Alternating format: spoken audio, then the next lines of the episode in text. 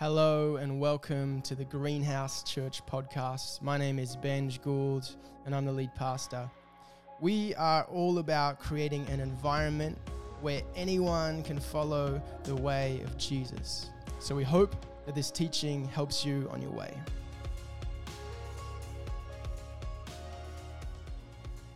So, a lot of you that know Benj, Pastor Benj, um, know that my husband is a man of efficiency. So he really dislikes rules that exist for no reason. Um, you know, things that just like what could be a simple, easy process, um, more complicated than it needs to be. He really dislikes rules that exist for no re- reason. So, Benj is quite fun to go on holidays with.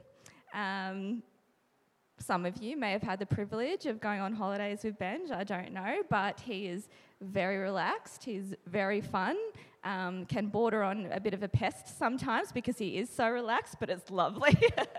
I love you. It's a great time until you find yourself standing next to Benj having a conversation with rigid rule keeping Rhonda from the holiday park. So, Benja's family knows this very, very well, but Rhonda. Rhonda loves rules. So when you check in, Rhonda needs to know the name of every single person that is staying at the accommodation. She needs to know what room out of the three different rooms that every single person is staying in in the townhouses. She needs to know every single person's contact details. She needs to know car rego. She needs to know um, Medicare number. She needs to know your bank details. Rhonda could basically steal your identity with all the information she is needing for you to check into the accommodation. Now, I don't know exactly what went down with this conversation between Rhonda and Benj because I could preempt a conversation coming where Benj was about to question Rhonda about the choice of her check in policy. So I left the room and went to the fun little games room while that conversation was happening.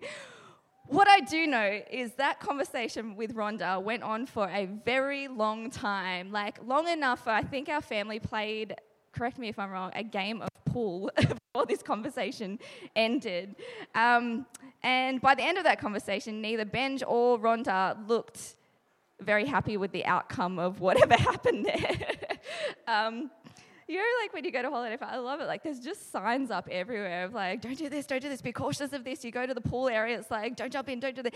And look, these rules are there to keep us safe, don't get me wrong, but they can be a bit of like a joy stealer sometimes. But my question today really is can rules coexist with joy? Can rules coexist with peace? Can rules coexist with the healing and restorative power of Jesus?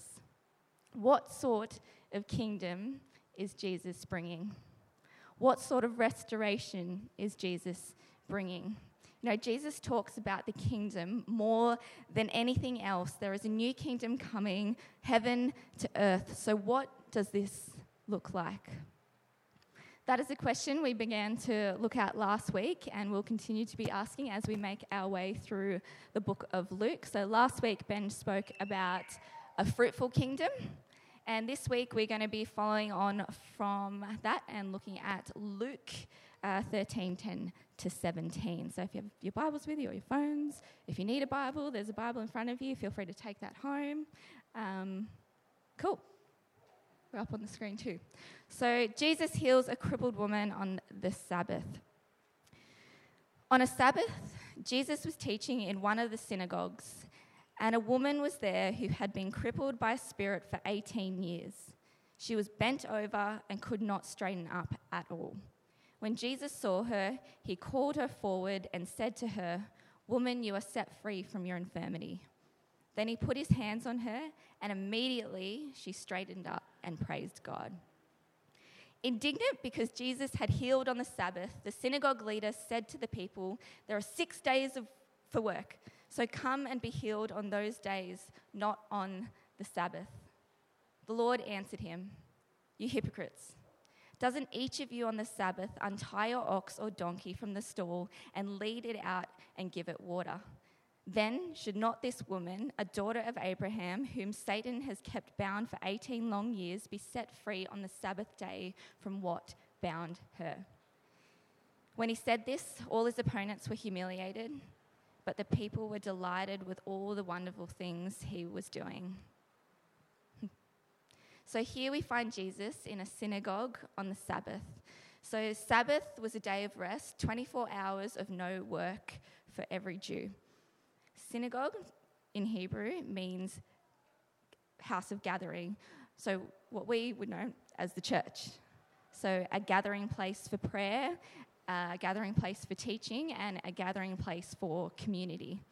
So, and then it goes on uh, to talk about a woman being there who had been crippled by a spirit for 18 years. Uh, she was bent over and could not straighten up at all. What an image to see that. This lady's condition is both physical and spiritual.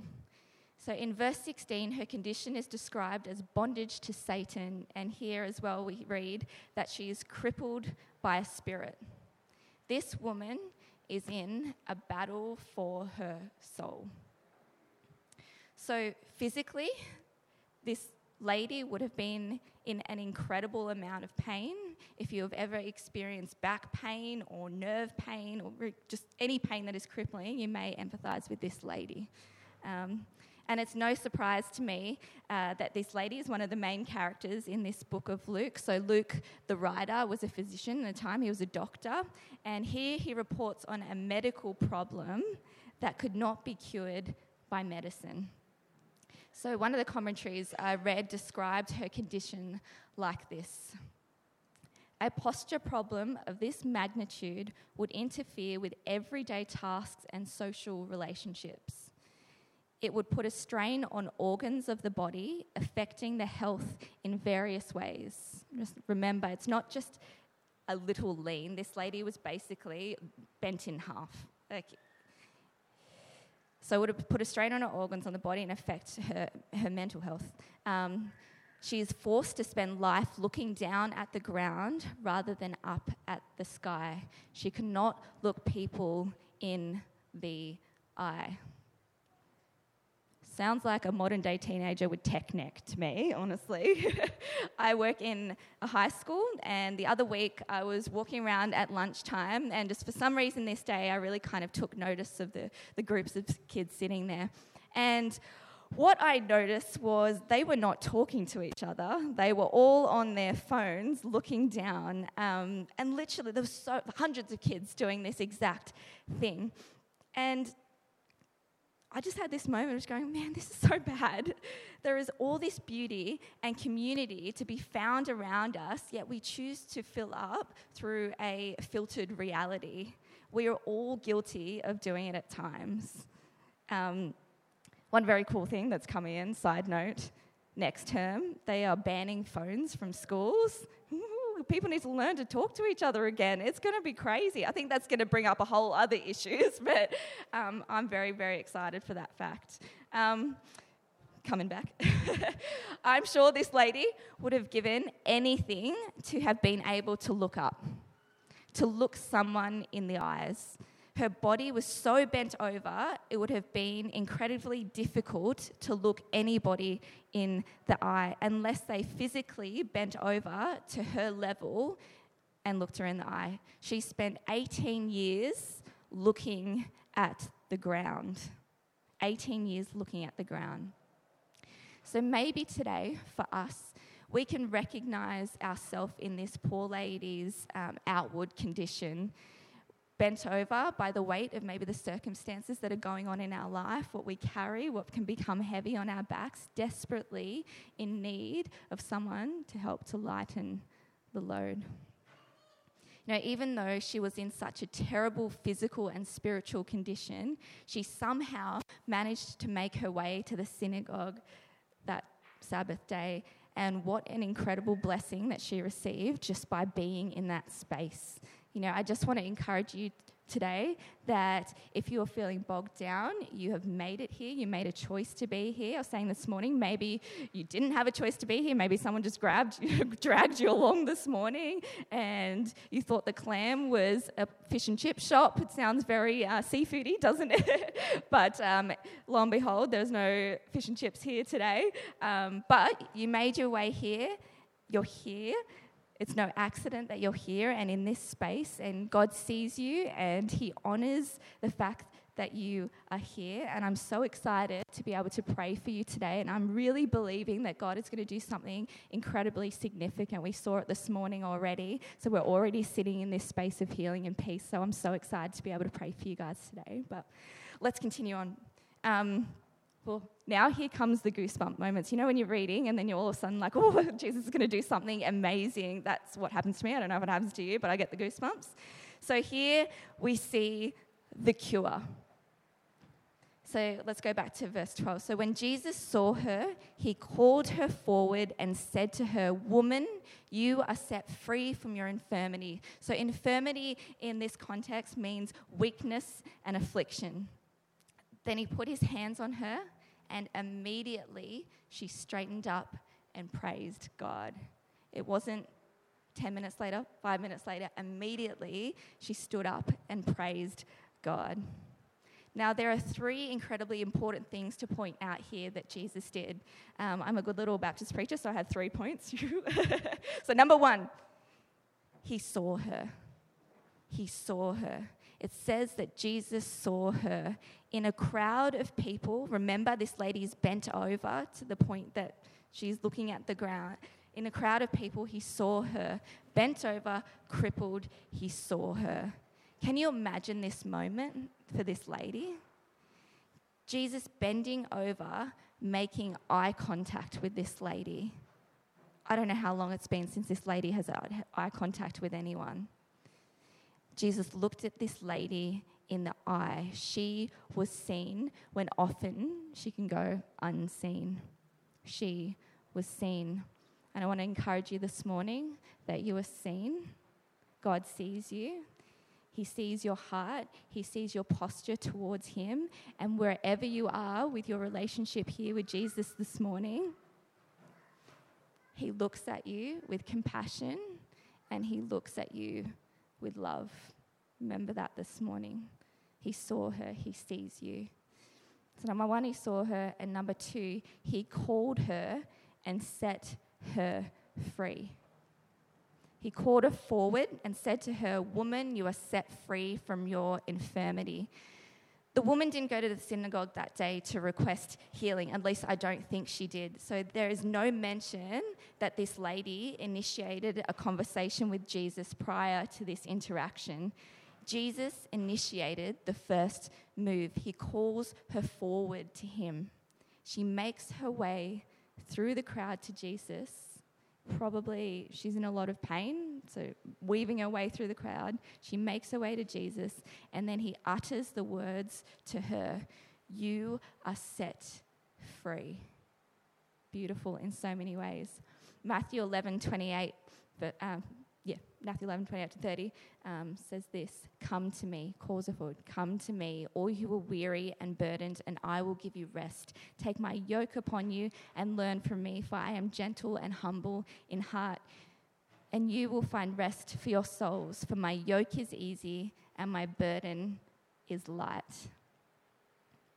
He has already initiated the first move. The next move is on us. He calls us forward. When we answer his call to relationship, to know him, his answer to us is you are set free. I love that. In him, you will find rest for your weary soul.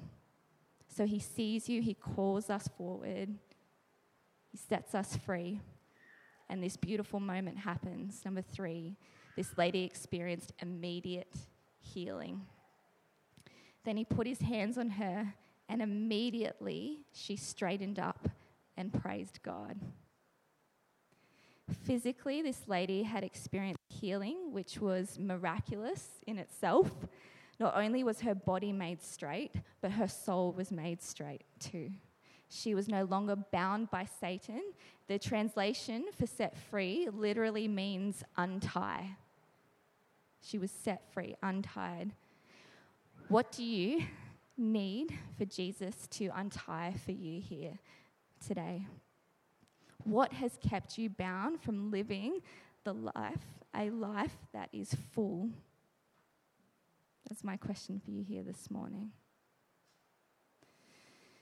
So, as we read on, we encounter Jesus rebuking an angry little synagogue leader who calls Jesus out for healing on the Sabbath.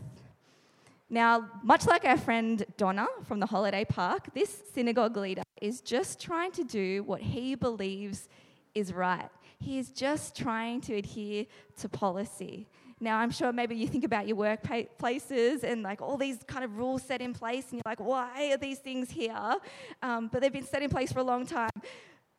Everyone has to adhere to policy, um, and you know, it's there to keep us safe, but this man was just adhering to policy. He holds a responsible position and is trying to uphold what he understands to be holy.